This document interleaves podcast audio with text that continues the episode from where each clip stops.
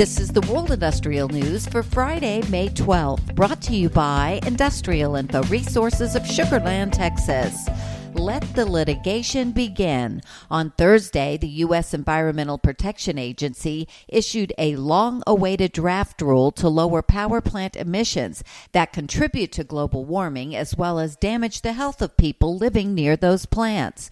Thursday's efforts mark the third time under three different presidents that the EPA has tried to enact a first ever rule limiting carbon dioxide emissions from the power industry, which is a major emitter.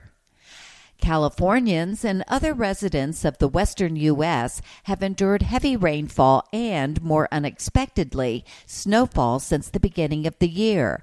But these unusual weather trends are proving to be a boon to California's hydropower market. The U.S. Energy Information Administration says record levels of precipitation in California and some parts of Oregon and Idaho in March partly negated the effects of extreme heat and dryness throughout the the previous summer.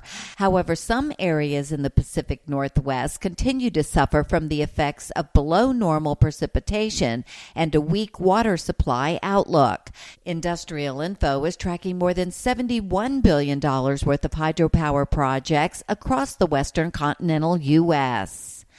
Algonquin Power and Utilities Corporation announced on Thursday it plans to spend about $1 billion in capital investment in fiscal year 2023, which includes $700 million for its regulated services business and about 300 million for its renewable energy business.